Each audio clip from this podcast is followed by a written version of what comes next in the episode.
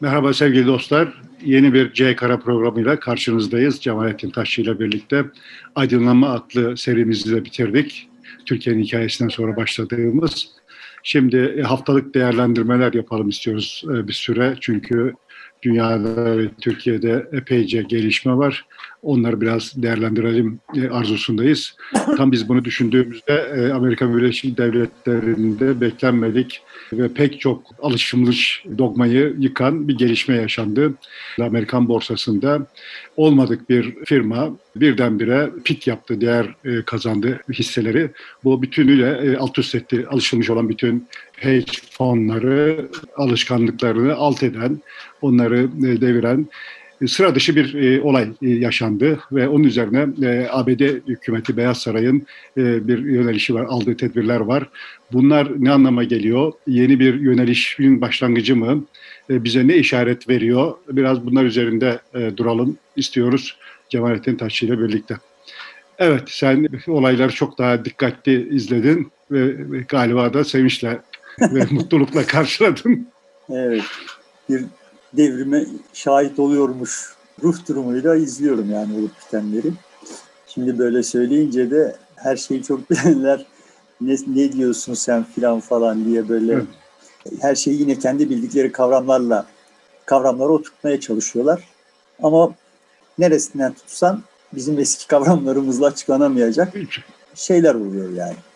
Önce e, hadiseyi böyle kemiksiz bir, biçimde evet, e, bir hikayesini kısaca bir hikayesini özetlemeye çalışalım. Ama önce şunu söyleyeyim yani benim kendi kafamdaki plan biz seninle haftanın değerlendirmesini daha çok sayıda konuyu ele alarak ve pazar günleri yaparız diye planlıyor idim. Ve fakat bu hadise başlı başına çok büyük bir şey. O yüzden biraz erkene alıp ve tek başına bunu konuşmak evet. daha makul olacak gibi görünüyor. Yani başka şeylerle bulamaç haline getirmeden. Evet zaten e, haftanın olaylarını değerlendirmek tam da budur. Bazen tek konu bütün haftayı hatta, hatta bir iki haftayı işgal eder. Dolayısıyla sadece onu değerlendirmek gerekir. E, yani, Başlangıcımız böyle oldu. İyi, iyi bir başlangıç. Yani görünen o ki Türkiye'de aslında batıda da büyük medya kuruluşları bu olaya sağır kalmayı tercih ettiler. Yani ne yapacaklarını evet. kestiremediler. Hani o senin gazetecilik bilgin çerçevesinde davranarak gazeteciler olaya bir böyle hani taraf olmayı filan falan beceremediler gibi görünüyor. Sonuçta sosyal medya ne yaptıysa yine evet. hani neyi öğrendikse sosyal medyadan öğrendik yani. Şimdi klasik medyanın bu durumlardaki tavrı şöyledir. Olayı görmezden eğer ana paradigmanın dışına çıkmışsa, kime hizmet edeceği belli değilse, anlaşılamamışsa, hele establishment'a zarar verecek bir haldeyse bir görmemezden gelme, onu duyurmama, ilgilenmeme, dikkate almama tutumu izlerler. Mecbur kalırlarsa da en olmadık yerinden ele alırlar. Tam öyle oldu zaten. Bu hikayede de tam öyle oldu. Yani onlara da e, girmemiz gerekecek zaten. Ama önce dediğin gibi bir hikayeyi özetleyelim. Sonuçta şimdi Amerika'da da işte başka yerlerde de Türkiye'de de bir takım hedge fundlar var. Yani risk fonu diye tercüme ediliyor. Bunlar mevcut regülasyonların da dışında davranıyorlar. Neredeyse hiçbir regülasyonları yok yani bunların ve olmamasını da talep ediyorlar zaten. Yani bunları regüle etmeye kalkanlara da itiraz ediyorlar. İdi düne kadar. Dünden beri devletlere de regülasyon isteriz falan diye bağırmaya başladılar yani. Bu fonların genel olarak kullandıkları tekniklerden bir tanesi şu. Şimdi senin elinde bir firmaya ait 10 dolarlık bir hisse var diyelim. Küçük bir komisyon karşılığı bunu bana ödünç ver diyor. Ben sana bir hafta sonra bu hisseyi geri vereyim diyor. Hissenin bugünkü değeri, bunu ödünç aldığındaki değeri diyelim 10 dolar. O 10 dolarlık hisseyi senden ödünç alıyor, gidiyor başka birisine satıyor. Bunu niye yapıyor? Bir hafta içinde bu hisse değer kaybedecek. Şimdi 10 dolara sattı bugün hisseyi. Bir hafta sonra 5 dolara alacak. Sana 5 dolarlık hisseyi verecek ve 5 doları kazanacak. Böyle milyonlarca kişiden bu tür hisseleri aldığı zaman da büyük miktarlarda para kazanmış olacak. E, tabii şimdi bu işleri yapan fonlar senin benim paramı çalıştırmıyorlar. Milyonlarca doları olan insanları çalıştırıyorlar. Kapalı masonik örgütler bunlar yani. Büyükçe bir bölümü neredeyse hep aynı insanların paralarıyla çalışıyor yani. Küçük küçük gruplar halinde ama yani büyük paraları olan küçük gruplar halinde bu paraları değerlendiriyorlar akılları sıra. Şimdi bunlar böyle derin analizler yapıyorlar. Bunların derin analizler yapan çalışanları var. Benim mesleğim çok elverişli bir meslek. Benim mesleğim, benim diplomama sahip olan insanlar hemen her sektörde iş bulabiliyorlar. Finans sektörüne de iş bulabiliyorlardı. Bulabiliyorlar yani. Ve işte 2008'e gelene kadar biz bunlarla internet üzerinden yani kendi aramızda internet üzerinde tartışırken bu finansçılar bize hep tepeden bakıyorlardı. Dünyayı anlamıyorsunuz. Para nereden kazan, kazanılıyor bilmiyorsunuz. Ama işte bunların hepsini biz biliyoruz filan böyle. Çok canti. İşte hepsinin Rolex'leri vardı falan filan böyle. Çok canti hayatları vardı. Ve işte yani bunu da o çok akıllıca masa başında yaptıkları derin analizlerle vesairelerle filan falan tuhaf terimler icat ederek durmadan ve çok sofistike işlemler yaparak filan neyin değer kaybedeceğini vesaireyi öngördüklerini filan falan zannederek böyle gidiyorlar. Şimdi tabii ki ama fonlar aslında bu tür insanları çalıştırsalar da böyle çalışmıyorlar. Yani adam orada GameStop hisselerinin düşeceğine bir buçuk milyar dolar diyelim bahse girmiş. Şimdi bu, bu, bu bir buçuk milyar doları oradaki işte çok derin fikirli, çok akıllı takım Harvard mezunu fırlamaların bilgilerine filan emanet edemez. Dolayısıyla o daha kestirme bir yol izliyor. Yani sonuçta CNBC'ye çıkan birisine, CNBC'de çalışan ve işte sözüne itibar ediliyor olan birisine bak şu firma batacak, bunun hisseleri değer kaybedecek dedirtiyor. Küçük yatırımcı panikliyor, hisseleri elinden çıkartmaya çalışıyor, hisselerin değeri düşüyor yani işi garantiye alıyor yani. Evet, Şimdi mekanizma böyle çalışıyordu. Mekanizmanın böyle çalıştığını herkes biliyordu ve bu mekanizma demek ki ne yapıyor? Senin benim elimden 10 dolara aldığı hisseyi değerini düşürtüyor. 5 dolar karşılığında yeniden bana geri veriyor. Ben kaybediyorum ve o dolar milyonerleri, dolar milyarderleri kazanıyor. Arada bazıları bu iş bizim derin öngörülerimiz sayesinde oldu. Biz biliyor idik. O küçük yatırımcı ahmak bilemedi. E şimdi dolayısıyla olay adil. Yani bilen bilmeyeni üttü. Öyle değil mi şimdi? Adil yani. Sen de bilseydin ütülmeseydin. Sen ya da. Bilgi teknolojilerinin olduğu bir dönemde hem teknolojiyi kullanacaksın hem bilgiyi kullanacaksın hem parayı kazanacaksın. Cevval olacaksın. Evet yani. Sonuçta bu oyun adil yani. Şimdi bu bizim finansçı meslektaşlarımız da olayı böyle koyuyorlardı. 2008'de bir kriz oldu. Bunlar hepsi annelerin babaların evlerine taşı taşınmak zorunda kaldılar. yani o derin akılları, derin fikirleri, müthiş öngörüleri vesaireleri filan falan beş para etmez oldu yani. Ben de o zaman bunları fena halde tiye aldım.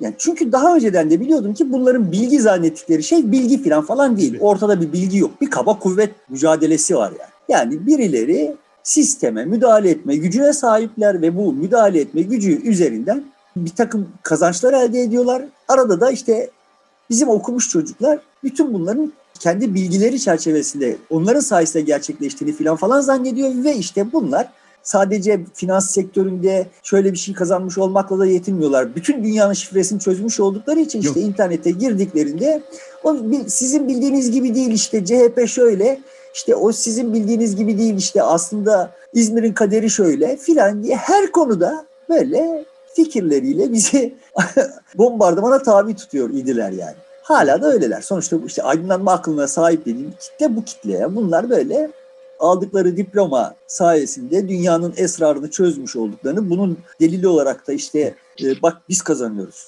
Demek ki biz biliyoruz yani. Sen, biliyor olan sen olsaydın sen kazanacaktın gibi bir akıl yürütmeyle böyle dünyaya nizamat veriyor idiler ama 2008'de fena halde nizam, nizama girmek zorunda kaldılar. Yani, bunlar, yani bir de hani bunlar böyle çok uçuk paralar kazanıyor ve hep böyle kazanacaklarını düşünüyor oldukları için de kıyıda köşede kara gün için bir şeyleri de yoktu. Çok yüksek standartları, harcama standartları vardı. Gelenle sürdürülebilir bir şeydi o. Çeşme kapanınca herkesten kötü duruma düştüler. Yani şimdi Amerika'da da görünen o ki böyle önünde birkaç tane ekran açık, tuhaf tuhaf denklemler işte vesaireler, tuhaf tuhaf yazılımlar kullanarak tuhaf tuhaf öngörülerde bulunan falan birileri bu hedge fundlarda bir takım analizler yapıyorlar falan ama sonuçta işte o fonları yönetenler aslında ilişki o fonları yönetenlerin büyük bölümü aslında zaten kendisini markalamış olan insanlar. O kendisini markaladığı için ona emanet ediliyor o milyonlarca dolarlar. E, o kendisini markalayan adamın da esas gücü sahip olduğu network. CNN'de şöyle bir adamı var. İşte borsanın içinde böyle bir adamı var vesaire. Dolayısıyla Bunları kullanarak aslında kendisi bir şeyler yapıyor. Yaptığı işte demin anlattığım şekliyle hırsızlık. Küçük tasarrufçunun elindeki hisseleri değerini düşürtüp ahlaki Toplayıp, olmayan yollarla düşürüp topluyor onları ahlaki olmayan yollarla toplayıp ve sonra, sonra, da yükseltip satıyor. yani sonra ve bu yolla böyle gidiyordu. Şimdi bu çerçevede GameStop diye bir şirket var. İşte zamanında bu konsol oyunları vesaire falan falan perakendeciliğini yap, yaparak büyümüş. Ama işte konsol oyunlarının yerini internet oyunları almaya başlayınca akabinde de işte pandemi çıkıp da alışveriş merkezleri vesaire zor duruma düşünce bunların da bütün mağazalar alışveriş merkezlerinde bir hızlı biçimde hissesi değer kaybetmiş. Batmak üzere olan bir Değer şirket. kaybetmemiş. Ama yaygın bir şube ağı var galiba herhalde 4000'in üzerinde bir şey var. O yüzden de tanınır bir şeysi. Gençlerin çok tanıdığı bir e, şirket tabii. aslında. bir zamanlar çok makbul bir şirket de ama işte hızlı bir biçimde erozyona uğramış. Şimdi bazı marketlerinde kapatmak zorunda kalmış falan. Zor durumda olan bir şirket. Yani sonuçta bu görünen o ki nesnel ekonomik eğilimler çerçevesinde batacak. Batması gerekiyor yani. Şimdi burada bir beis yok. Ama sıkıntı şu. Bir fon bunun hisselerinin sahiplerinden hisseleri demin söylediğim teknikle ödünç alıyor. Ben sana işte biz bunu bu programı çekiyor olduğumuz saatlerde işte bir, birkaç saat sonra yani Amerika'da işte akşam olduğunda artık o fonları e, o ödünç aldığı şeyleri geri ödemesi gerekiyor. O tarihe endeksli olarak yani Celal sen elindeki GameStop hissesini bana ver. Ben sana işte bugün tarih olarak verip bugün hisseyi geri vereceğim diyor. O hisseyi bana satıyor. Senden 10 dolara aldığı hisseyi ödünç aldığı 10 dolarlık hisseyi bana 10 dolara satıyor.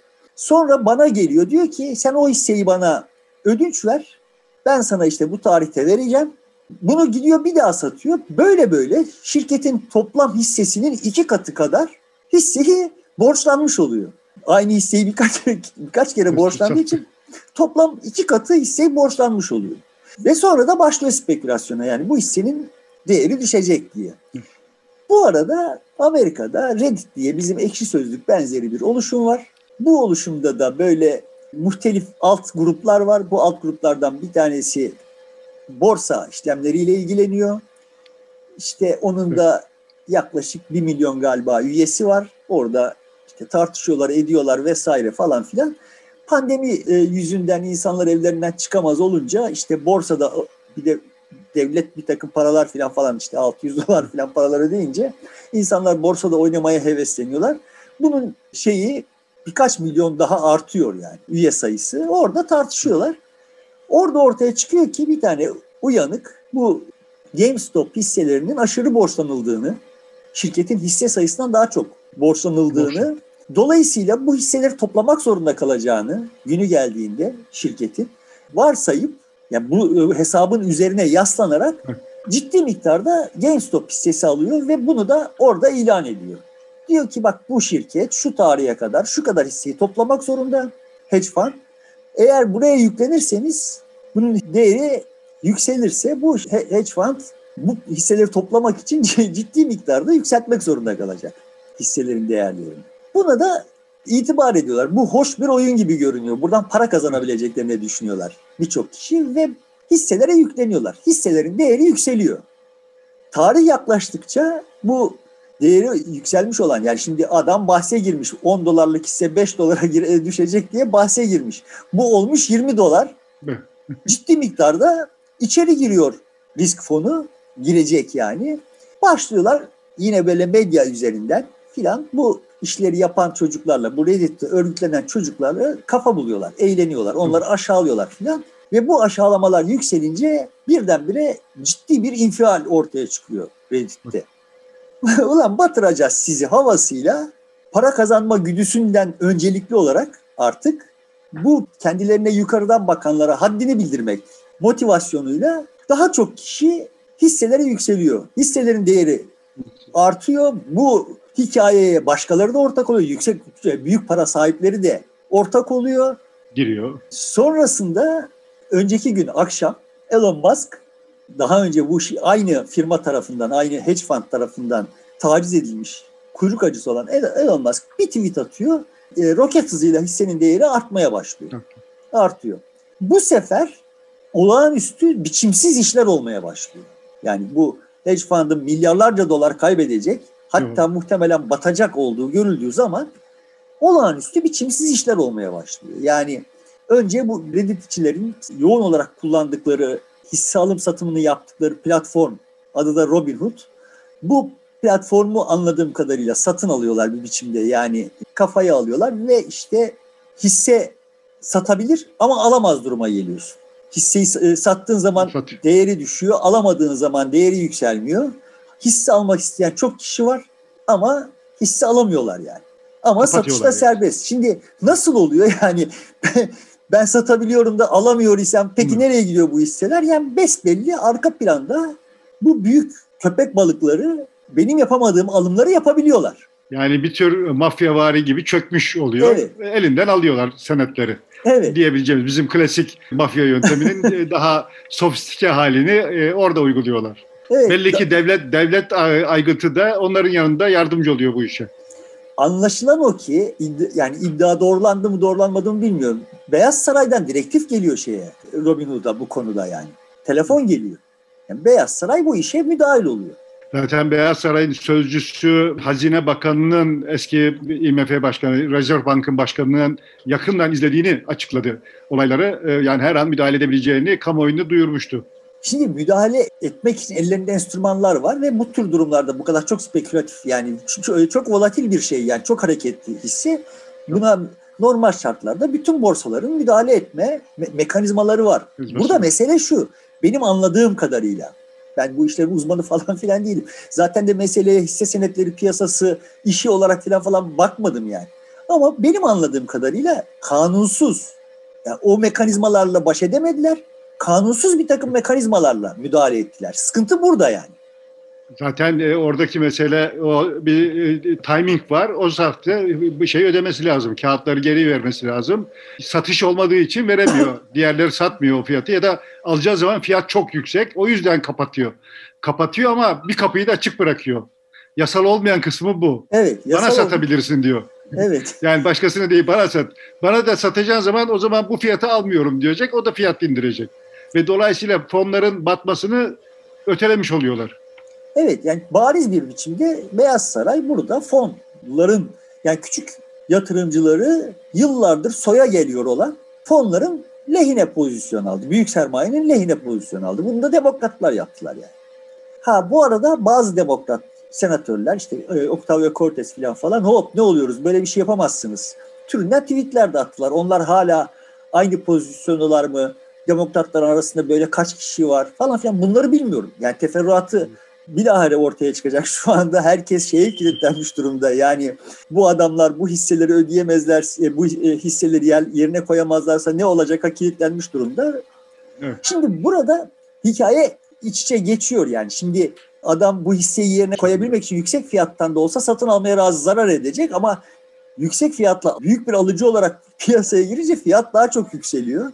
Bu arada bunun rakipleri işte mesela Musk gibi adamlar vesaireler falan falan olaya müdahil olup işi çığırından çıkarıyorlar ve rakipleri de yani aynı yapıya sahip olan diğer fonlarda şimdi bu fon batıyor buradaki milyar dolarları biz alalım diye olaya dahil oluyorlar. Hocam. İş çok çetrefilli bir hal alıyor.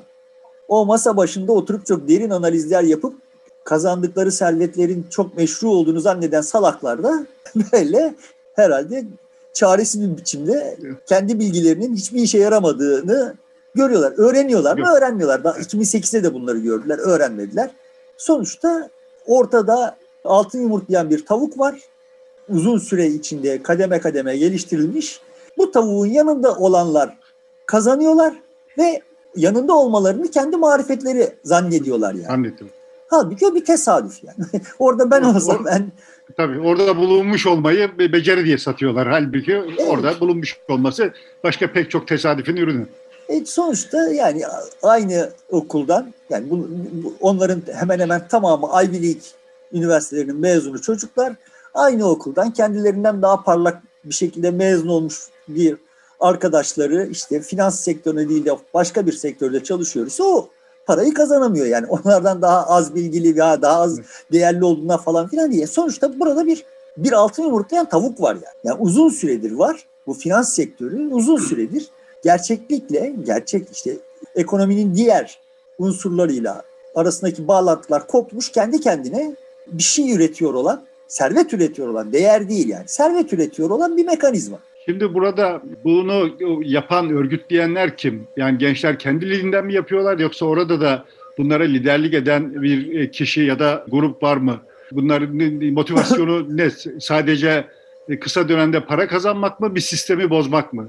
Şimdi burada bir kişi bak kardeşim ben bu işe bu sebeple yani burada bir delik var. Normal şartlarda bu adamlar bu bu kadar borçlanmış durumdalar. Hisse senedi borçlanmış durumdalar. Bu borçlarını karşılayabilmeleri için bu hisse senetlerini almak zorunda kalacaklar. Dolayısıyla eğer bu hisse senedine şimdi sahip olursak bunlar bunu çok yüksek fiyatla olsa satın almak zorunda kalacaklar.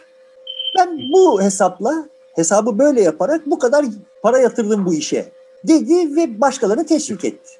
Başkaları da buna uydular. Başlangıç hesabı anladığım kadarıyla başlangıç hesabı para kazanmak. Yani bu köpek balığından köpek balığının kazanmaya alışmış olduğu parayı geri almak. Hatta kullandıkları tabirler falan falan çok şık. Devletin vergilendiremediği adamları biz vergilendireceğiz. gibi tabirlerle bu işlere girdiler. Başlangıç hesabı para kazanmak idi anladığım kadarıyla. Ama o aşağılanmadan itibaren olay bir intikam duygusu haline aldı. Yani hak bildirme. Evet.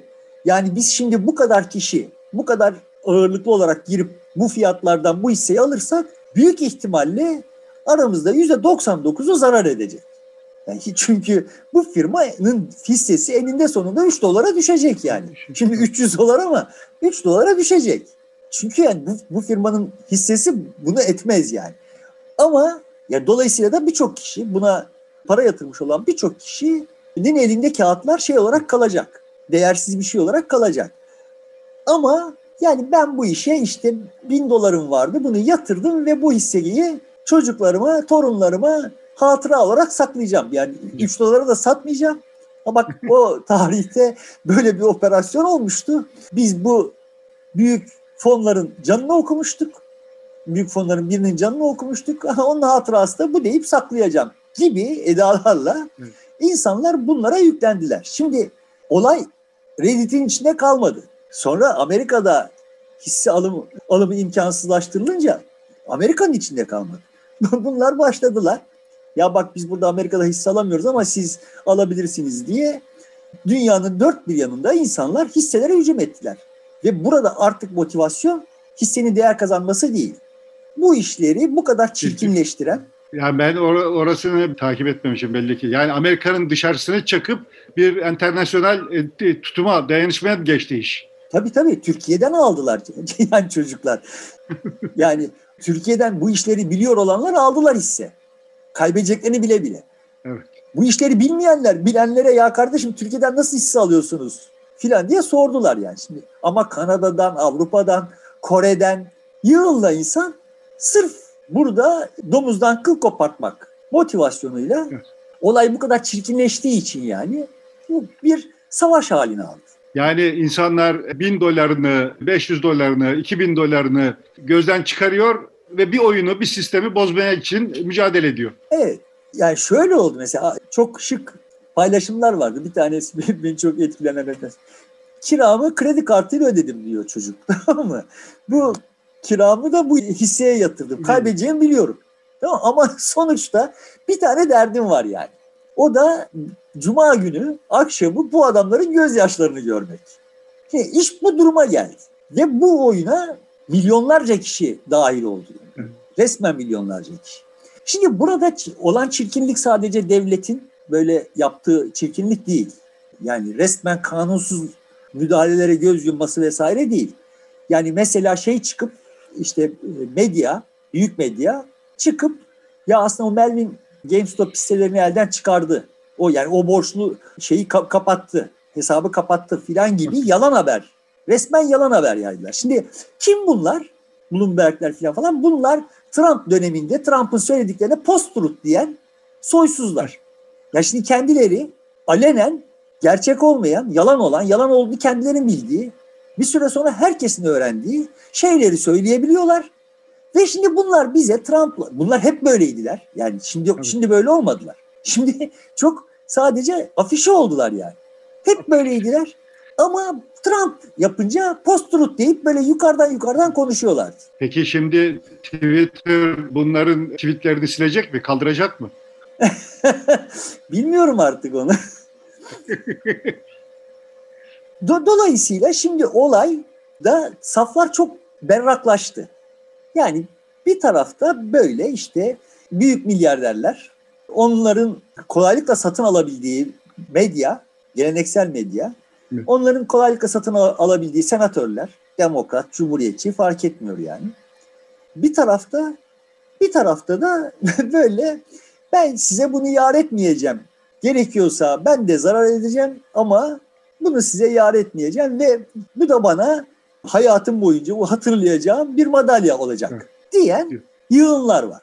Şimdi burada ayrıca konuşulması Şimdi oraya gereken... gelmeden ben şöyle bir değerlendirme yapsam doğru olur mu? Biz hep 60'lı yıllarda, 70'li yıllarda hala devam ediyor. Sokağa çıkıyor insanlar, bir şeyi protesto ediyorlar. Sokağa çıktığında polisten dayak yiyeceğini, göz yaşartıcı bombayla zarar göreceğini biliyor. Hatta tutuklanacağını biliyor. Ama buna rağmen dışarıya çıkıyor, mücadele ediyor. Niçin? Bir düşüncesi var, davası var, iddiası var, fikri var. Bu duyulsun istiyor, bilinsin istiyor. Şimdi ise eylem biçimini değiştirmiş durumda gençler. Sokağa çıkmak yerine cebindeki parayı, olmayan parayı hatta kredi kartıyla kirasını ödeyip o parayla diyor ki batıracağını batacağını bile bile mücadeleye gidiyor.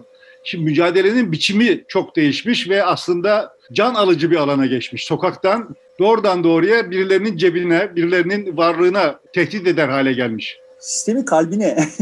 evet. Çünkü o bizim şikayet ettiğimiz her şeyin aslında finansman kaynağı orasıydı yani. Yani demin dediğim gibi bunlar işte sonuçta hürriyet yazarlarını satın alıyorlardı. Milletvekilini satın alıyorlardı ve sonuçta bizim itiraz ettiğimiz ne varsa orada dönüyordu yani. Onların performansıyla dönüyordu. Dolayısıyla da biz onun tezahürleriyle dövüşüyoruz dedik. Şimdi çocuklar bunun kalbine vurdular yani. Finansman. Ha bu şunu şu manayı taşımıyor. Çocuklar buradan bu muharebeyi kazanırlarsa, bu şey batarsa dolayısıyla işte e, mevcut sistemin kalbi de duracak falan filan bu çıkarımları yapmıyorum. O bahsi diğer onları ayrıca konuşuruz. Burada çok netleşen bir şey var. Onu da ayrıca konuşmamız gerekiyor. Çok net bir kuşak, nesil farkı var. Yani oyunun taraflarının bir tanesinin yüzde doksanından fazlası 30 yaşın altında yani. 35 yaşın altında. bu, bu aslında çok çok önemli bir e, kritik nokta bu. Yeni nesil bambaşka bir şey. E yani burada çok berraklaştı yani. Bu hadisede böyle hani şeye baktığın zaman oyuna işte kendi parasını yatırıp kaybetmeyi göze almış olana baktığın zaman bunların büyük çoğunluğu 35 yaşın altında genç çocuklar yani. Onların arasında o 35 yaşın altında ya bir dakika siz manyak mısınız bu iş siz zannettiğiniz gibi olmaz falan falan diyen çok bilmişler de var mı? Var. Ama öyle davrananların önemli bir bölümü daha yaşlı olanlar. Biz kuşaklar. Olay şuralara geldi yani. Mesela, mesela ekşideki konuşmalarda, tartışmalarda artık bu işi promote ediyor, bunu hevesle, zevkle anlatıyor olanlar kendilerine akıl vermeye çalışanlara moruk diyorlar. Yani hani senin bildiğin işler değil bunlar demek için. Reddit platformunda tartışanlar da işte ya bak e, sevgili boomer yani hani biz biz nesli söylüyor. Sevgili boomer bak biz seni becermiş olanları becermeye çalışıyoruz. Yanlış anlıyorsun sen bak bunların dolmuşuna binme filan falan diyorlar yani. Dolayısıyla çok bariz bir taraflar da farkında yani. Bu bir nesil çatışması. Şimdi boomerlar yani bizim nesil olaya nasıl yaklaşıyor? Şöyle yaklaşıyor. CNN dün haber yapıyor yani. Benim hani sigortamı attıracak çok şey oldu bu hadise içinde de ama onu okuduğum zaman hakikaten dumura uğradım. Yani onu yazanı bir de sırıtık suratıyla bir fotoğrafı var. Yazanı elime geçirsem o hedge fanların sahiplerinden önce onu pinçik pinçik doğrarım yani. Neymiş bu Trumpizmin şeyiymiş.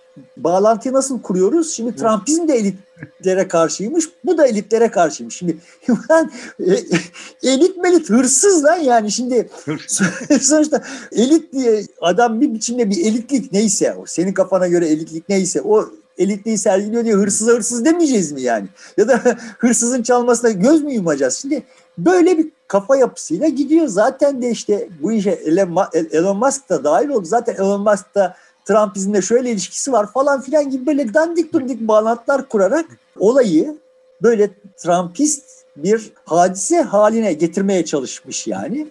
Bu kadar aşağılık işler yaptılar.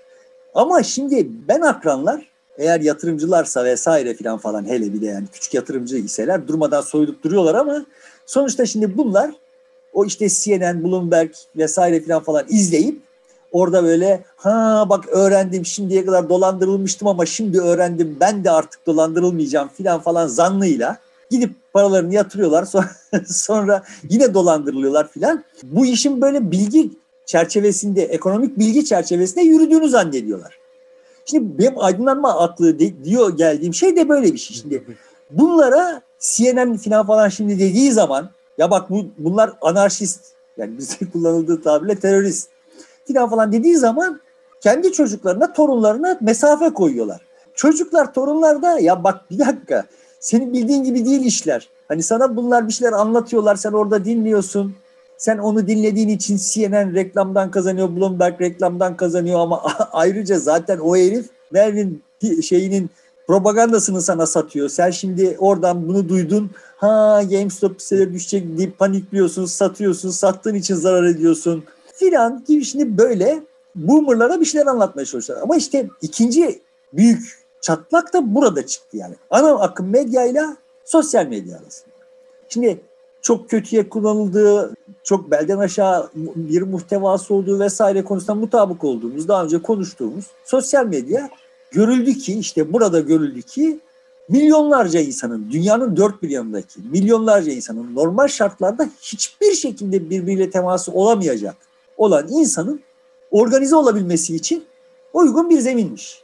Ve o bunlar organize oldukları zaman da şimdiye kadar istedikleri gibi köpek balıklığı yapıyor olanların canını yakabiliyorlarmış. Şimdi benim açımdan hadiseyi devrimci kılıyor olan şey bu.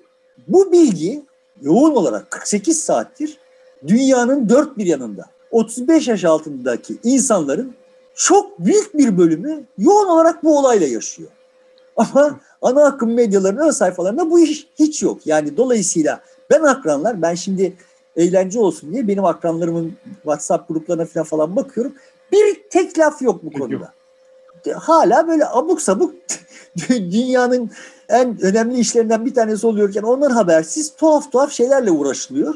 Ama buna karşılık dünyanın dört bir yanında Twitter'da bütün hashtagler Türkiye'de olmadı ama bütün hashtagler bu olayla ilgili. Ve ağırlık olarak da gençlerin platformları tamamen bununla ilgili. Ben şimdi kendi blogumda işte yazılar yazıyorum. Son zamanlarda seyrettim filan falan. Ortalama olarak da işte benim yazılarımı 800 kişiyle 1200 kişi arasında birileri okuyor. Bu konuyla ilgili yazdığım yazıyı 2000 kişiden fazla insan okudu. Ya çünkü yok yani şimdi benim zaten... Yoktu çünkü ben de dün e, yayın arasında okudum. Yani o kadar ilgimi çekti mektep arasında yazıyı okudum. Yani yok çünkü başka hiçbir yerde bir kaynak. İşte demeye çalıştım şimdi benim zaten beni takip edenlerin önemli bir bölümü 35 yaş altı ve yani onlar onu gördükleri zaman küt diye da dalıyorlar yani. Şimdi böylelikle işte iki tane ayrım çok netleşti. Birincisi işte nesil farkı. Bunların gündemleri birbirleriyle hiç alakası yok son 48 saati itibariyle tamamen bağlantısız. İkincisi medya farkı. Ben akranlar hala işte ana akım medyayı takip ettikleri kadar ediyorlar. Ana akım medyada bu iş yer almadığı için onların da haberi olmuyor. Haberi olsa zaten başka türlü olduğundan başka türlü haberi oluyor. Ama sosyal medyada işte insanlar buna hem bunun e, olayın olumlu taraflarını hem olumsuz taraflarını görüyor olanlar tartışabiliyorlar. Dolayısıyla o nesil olayın içinde yaşıyor yani. Evet. Hem yaratıcısı hem tüketicisi olarak içinde yaşıyor. Şimdi bu bambaşka bir Yani dünya. belki bundan daha da önemli olanı bu sadece e, bir ülkeyle sınırlı değil. Hemen her ülkede, gelişmiş batı ülkelerinde de, gelişmemiş ülkelerde de gençler, o dediğin e, kuşak e, bununla ilgileniyor ve birbirleriyle de iletişim içerisinde haberdarlar. En önemli olan da bu. Daha enteresan oldu. Bir ara bu e, hisse alımı imkansızlaşınca Çin üzerinden hisse aldı Amerikalılar ya da dünyalar Çin brokerları üzerinden. Sonra o da kapandı. Gerçi de yani şimdi neresinden tutsan elinde kalan bir tuhaf durum var. Burada bir de bu, burada şöyle bir şey de çıkıyor. Hani bu gençler hiçbir şeyle ilgilenmez, bilmezler. O senedin nereden alınacağını, nerede satılacağını bilmez deniyor idi. Ama şimdi Amerika kapatırsa Çin'den alıyor. Çin kapatırsa Türkiye'den alıyor. Türkiye kapatırsa başka bir yerden alıyor. Biliyor demek ki, biliyormuş bunları. Ya gençlerin çok şey bildiği, çok başka şeyleri de bildiği zaten ortaya çıktı zaten de. Sonuçta şimdi benim açımdan bu yıllardır konuşa geldiğim şeyleri son derece berraklaştırdı yani. O be- berrak hikayeyi özetlemeden önce bizim neslin ve işte bu aydınlanmacı akılların bütün varsayımları burada çuvalladı. Bu varsayımların en başında çuvallayan şey insan hakkındaki varsayımları. Bu insan hakkındaki varsayım muhtelif sebeplerle çuvalladı da bir tanesi burada çok bariz görünüyor yani. Onu anlatabilmem için bir game teori e, deneyine müracaat etmem gerekiyor. Şimdi game teoride bir deney var. Sen ve ben bir masanın iki tarafına oturuyoruz. Deneyi yapan sana 50 lira veriyor. Diyor ki bu 50 lirayı alıp gidebilirsin. Ama bu 50 lirayı Cemal'e verirsen biz Cemal'e bir 50 lira daha vereceğiz. Dolayısıyla ortada 100 lira olacak. Cemal buradan istediği kadarını sana verecek. istediği kadarını kendisi alacak. Onu biz bilmiyoruz yani. Bu konuda bir kural koyamayız. İnsanların ciddi bir bölümü bu gibi bir durumla karşılaştığında o 50, dolar, 50 e, lirayı karşısındakine veriyor. O bir 50 lira daha alsın sonra 100 lirayı paylaşalım diyor. İnsanların yine çok ciddi bir bölümü o 50 lirayı aldığı zaman bir de ilave 50 lira aldığı zaman bunu 50-50 olmasa da 60-40, 65-35 filan gibi paylaşıyor. Şimdi bu deneyin bir versiyonu var. Sen ve ben masanın iki tarafına oturmuşuz. Yine sana diyor ki deneyici sana 50 lira vereceğim bunu Cemal'e verirsen ona bir 50 lira daha vereceğiz. O da istediği gibi paylaştıracak bunu. Ama ben aslında deneyicilerin, ben de deneyiciyim. Yani sen bilmiyorsun ama ben de deneyiciyim. Dolayısıyla sen şimdi sana 50 lirayı veriyorlar. Sen bana 50 lirayı veriyorsun. Ben alıyorum 100 lirayı. Kalkıyorum gidiyorum. Tamam mı? Sana hiçbir şey vermeden. Deneyiciler sana diyorlar ki bak bu herif böyle bir adilik yaptı. Şimdi sen eğer cebinden 10 lira koyarsan biz bunun 20 lirasını alacağız. 50 lira koyarsan 100 lirasını alacağız. Yani sen cebinden para harcarsan biz bunu cezalandıracağız. Senin ne kadar ödeyeceğine bağlı olarak onun iki katı ceza keseceğiz buna yani. Ve insanlar bu durumda önemli bir bölümü cebinden para harcayıp karşıdakinin cezalandırılmasını talep ediyorlar. Şimdi teknik olarak bakarsan bu aydınlanma akıllılarının ve işte bu dünden beri sosyal platformlarda önceden önceki günden beri bu çocuklara akıl veriyor olanların insan varsayımlarının insan varsayımlarına bu iş hiç uymuyor yani. Ya kardeşim sen, sen geldin hiçbir cebinde beş kuruş para yoktu. Geldin oturdun bir deneye dahil oldun. Sana bir 50 lira verdik. Bir kumar oynadın. Kaybettin. Allah kahretmesin ne adi adammış bu deyip gitmek varken yok ulan bu hıyar adilik yaptı. Aha alın 20 lira bunun 40 lirasını alın. Diyorsun yani. Ya insan böyle bir şey kardeşim. Ya bu çok irrasyonel görünüyor olabilir. Bunun bir rasyoneli var ve siz anlamıyorsunuz bir rasyoneli. Siz anlamıyorsunuz diye bunun irrasyonel olduğuna neye yaslanarak hükmediyorsunuz ya? Ya bu son derece rasyonel bir davranış. Yani büyük resimde olay şöyle bir şey. Lan ben bu adi herifin cezalandırılmasını sağlamazsam bunlar artacaklar. Karşılıklı birbirimize güvenimizi kaybedeceğiz. İnsan olarak karşılıklı birbirimize güvenimizi kaybedeceğiz. Bu yaşanmaz bir dünya. Bunları böyle bilinç düzeyinde arka arkaya denklem halinde dizmiyor insanlar. Ama insanlarda bu built-in bir fonksiyon olarak var kardeşim. Ve dolayısıyla şimdi bu insanlar, bu milyonlarca insan dünyanın dört bir tarafında tam da bu deney, game teori deneyinin gösterdiği motivasyonla davranıyorlar. Para kaybedecekler, biliyorlar. Salak sen bunların para kazanma, para kaybetmeyi göze alamayacaklarını varsayan sensin. Yanlış varsayımda bulunan sensin yani. Ama öğreniyor musun? Ha bak ben yanlış tahmin etmişim bu insanlara insanlar hakkında yanlış varsayımda bulunmuşum diyor musun? Demiyorsun. Yukarıdan yine böyle derin derin GameStop GameStop hisselerinin niçin 3 dolara düşmesi gerektiğini filan falan böyle derin derin analizlerle anlatıp gidiyor herif yani. yani biz de biliyoruz onun 3 dolara düşeceğini. Yani Ama benim bildiğimi bilmiyor. Zannediyor ki ben bilmeden bunu yapıyorum. Çünkü o olsaydı öyle yapacaktı falan. Böyle abuk bir zümre var yani. Şimdi berraklaşıyor olan hikayede bu abuk zümrede işte karşı tarafın oyuncusu. Yani o medyanın dolmuşuna biniyor. Efendime söyleyeyim o büyük sermayenin o büyük sermayeden şikayet ediyor ama o büyük sermayenin akıllı olduğu için işte bilimi kullandığı için vesaire filan falan kazanıyor olduğunu filan vehmediyor.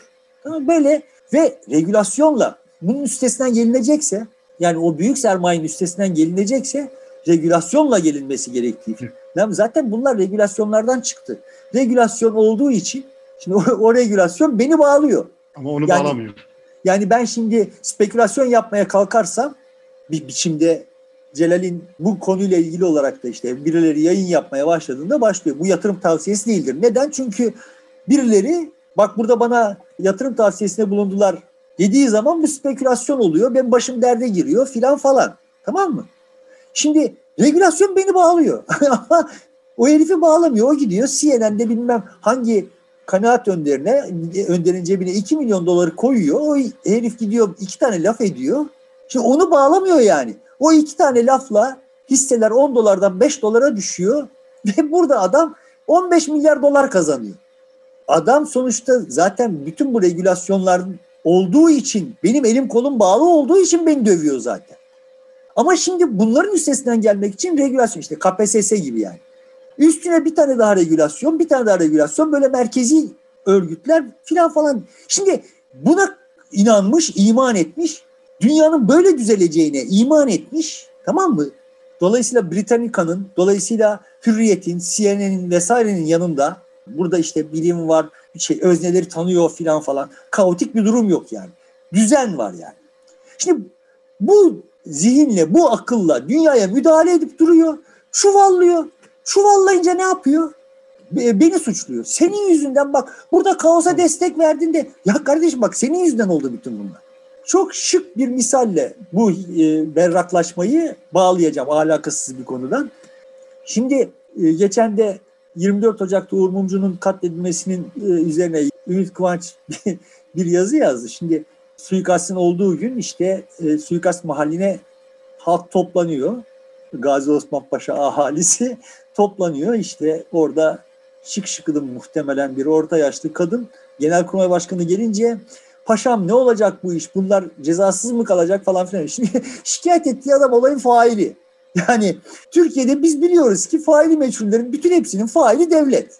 Lan yani şimdi Uğur Mumcu'yu öldüren devlet yani. Yani öldürten. Evet. Sen şimdi bu işin bu operasyonu yapmış sonra da örtecek olan Genelkurmay Başkanı, e, Genel e, Ordu'nun başkanına şikayet ediyorsun. Kimi şikayet ediyorsun? Vatandaşı. Kimi?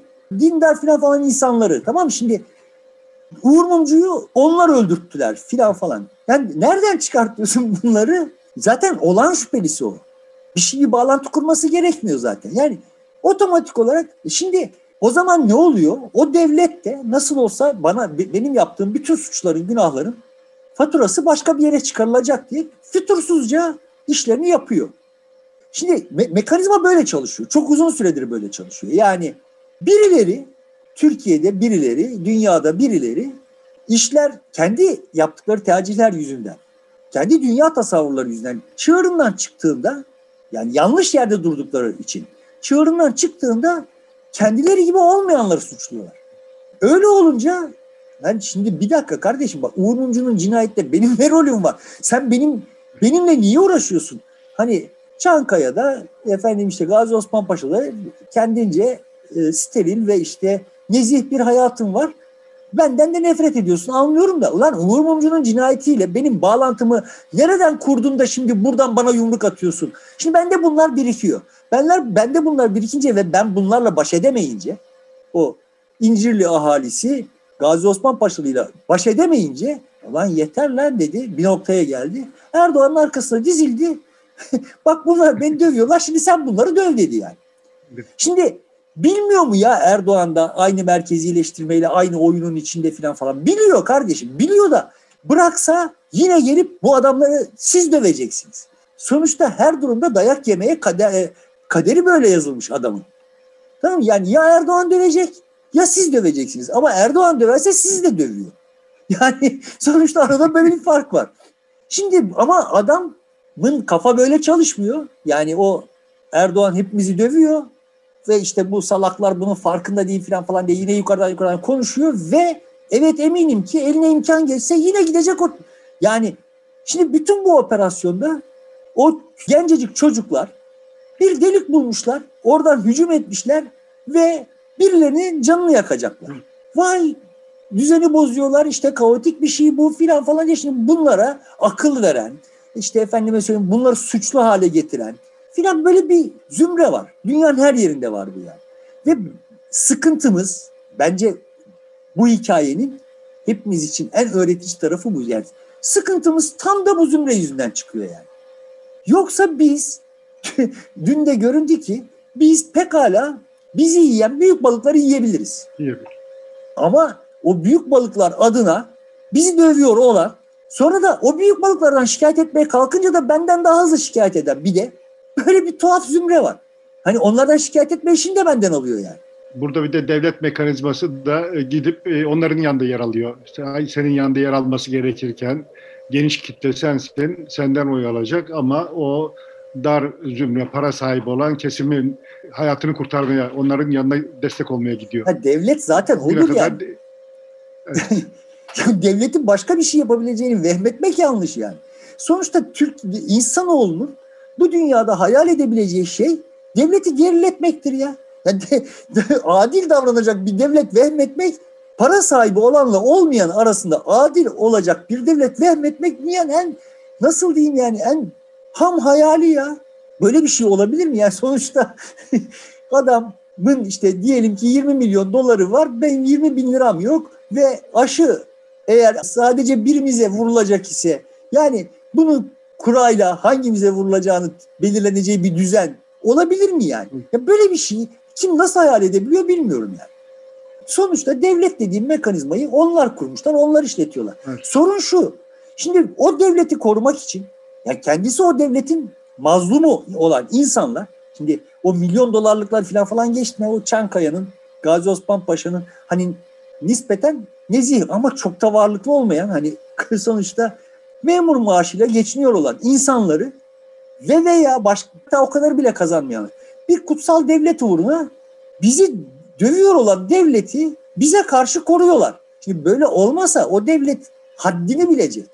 Elbette yine de adaletsiz davranacak. Ama haddini bilecek. Şimdi bizim o devleti geriletmemiz gerekiyor iken ya bir dakika kardeşim bak bu kadar güçlü olamazsın. Sıkıntı devletin adaletsiz olmasından kaynaklanmıyor ki. Adaletsizliğin çok büyük bir miktarda güçle destekleniyor olmasından kaynaklanıyor. Şimdi o kadar gücü olmasa bu kadar ada- adaletsizlik, bu kadar zulüm yapamaz. Biz adil bir devlet varsayacağımıza daha zayıf bir devlet için mücadele etmemiz gerekiyor. Şimdi bu aydınlanmacı akılların nihai olarak onu söyleyeyim. Kafası işte tam da burada çuvallıyor yani. Bir tasarımları var. Mevcudu, mevcudu daha iyileştirerek filan falan bizim için, kendileri için filan falan daha iyi olan bir duruma gelmeyecekler. Yıkacaklar, yenisini yapacaklar filan gibi bir şey var. Yani bu sadece böyle hani eski köylerde binayı yıkıp yeniden yaparak falan filan olur. O başka yerde hayat durmadan var olanın yeniden dönüştürülmesiyle olur. Yani şimdi bu çocukların yaptıkları elbette ki kapitalizm neyse vesaire falan falan canı, canına ot tıkayıp topyekün sistemi çökert falan böyle bir şey yapmayacak. Zaten böyle bir dertleri yok. Ama Yok, yok, evet, ama ama yani ne olacak? Yani şimdi bir kere şu oldu yani.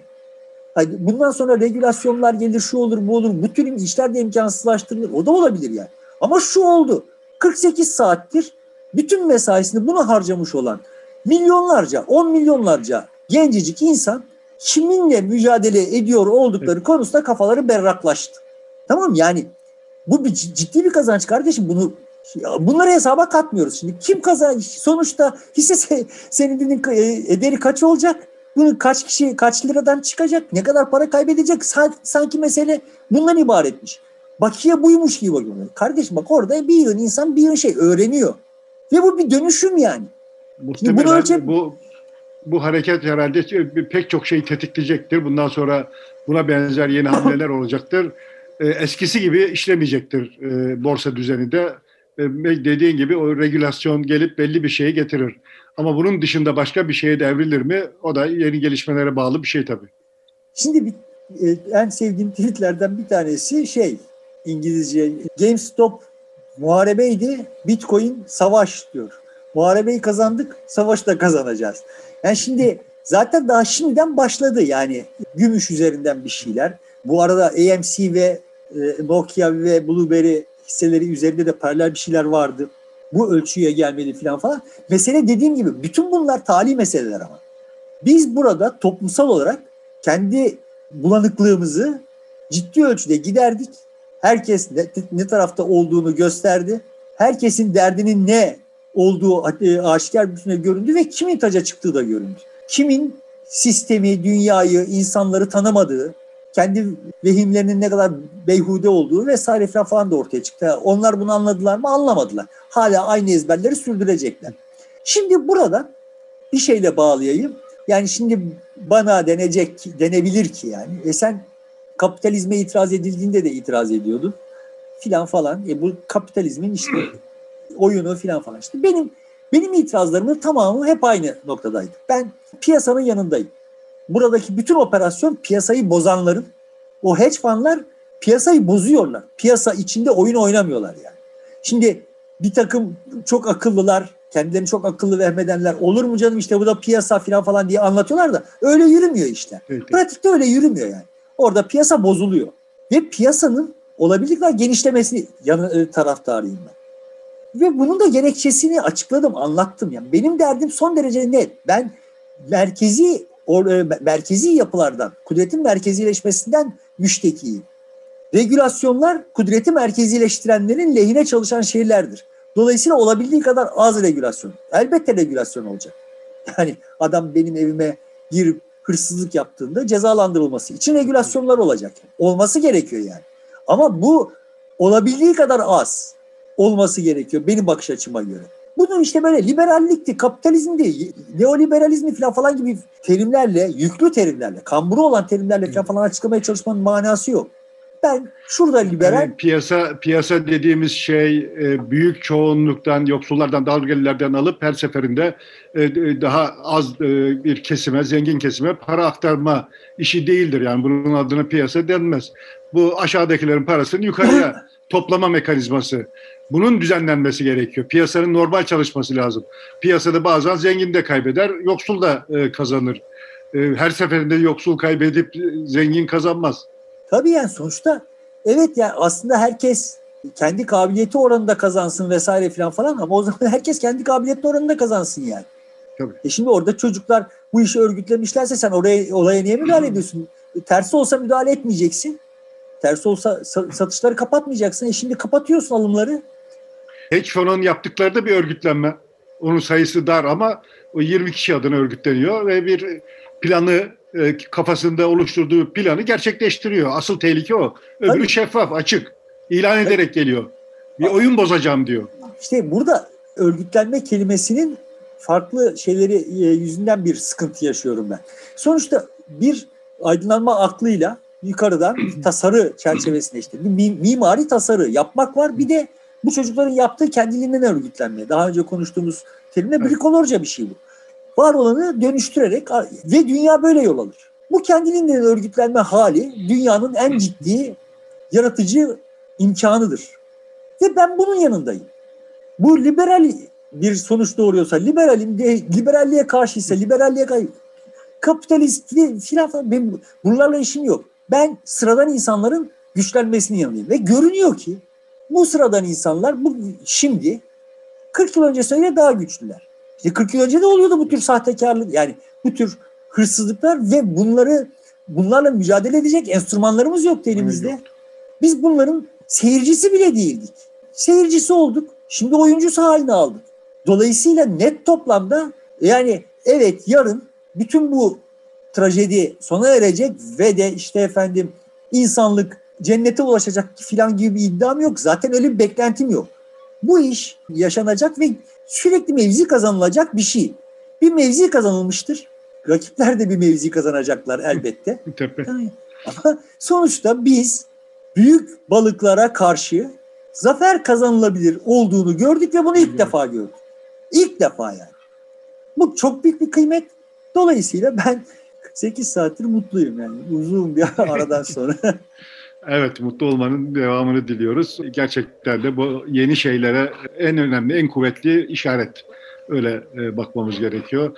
Benim açımdan e, sadece itiraz etmiş olmaları, bir oyunu bozmuş olmaları değil, kendi aralarında örgütlenmeleri ve bunun bir uluslararası dayanışmaya çevirmeleridir. Yani enternasyonel gerçekleştiyse şimdi tam anlamıyla gerçekleşmiş gözüküyor.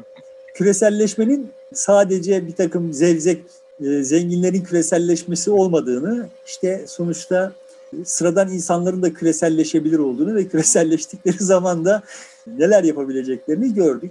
Yani bunun artçı dalgaları olacaktır. Çok artçı dalgası olacaktır. Yani. Ve yani mesela şimdi ekşi sözlükteki tartışmalarla Amerika'daki yaşanan tartışmalara baktığın zaman içerik olarak, kalite olarak, teknik bilgi olarak e, ekşi sözlüktekiler hiç de geri değil. Hatta konuyu çok daha net izah etme kabiliyetine sahipler Amerika'dakilerine göre. Bu da göründü yani. Amerika'dakiler zaten bir noktadan itibaren artık izah etmek vesaire filan falandan tamamen koptular. Yani olay tam kelimenin tam anlamıyla bir savaş halini aldı. Dolayısıyla hani iş romantik şeylere girdi. Savaş öyle olur zaten yani. Yani yoksa insan senin demin dediğin gibi yani niye sokağa çıkayım yani? Bir savaşa çıkıyorum ve işte yani evet zafer kazanacağım, şunların haddini bildireceğim filan gibi bir duygu olmasa akıl yoluyla biz bunların hakkından gelemeyiz yani. Peki burada bitiriyoruz o zaman. Sevgili dostlar, işte haftada bir değerlendirme yapacağız günlük gelişmeler, haftalık gelişmelerle ilgili olarak. İlki Amerika Birleşik Devletleri'nden e, GameStop'la ilgili oldu. O şirketin hisse senetleriyle ilgili ve orada e, ortaya çıkan bir isyanı ve itirazı ve oyun bozmayı konuşmuş olduk. Yeniden buluşmak üzere. Şimdilik hoşçakalın.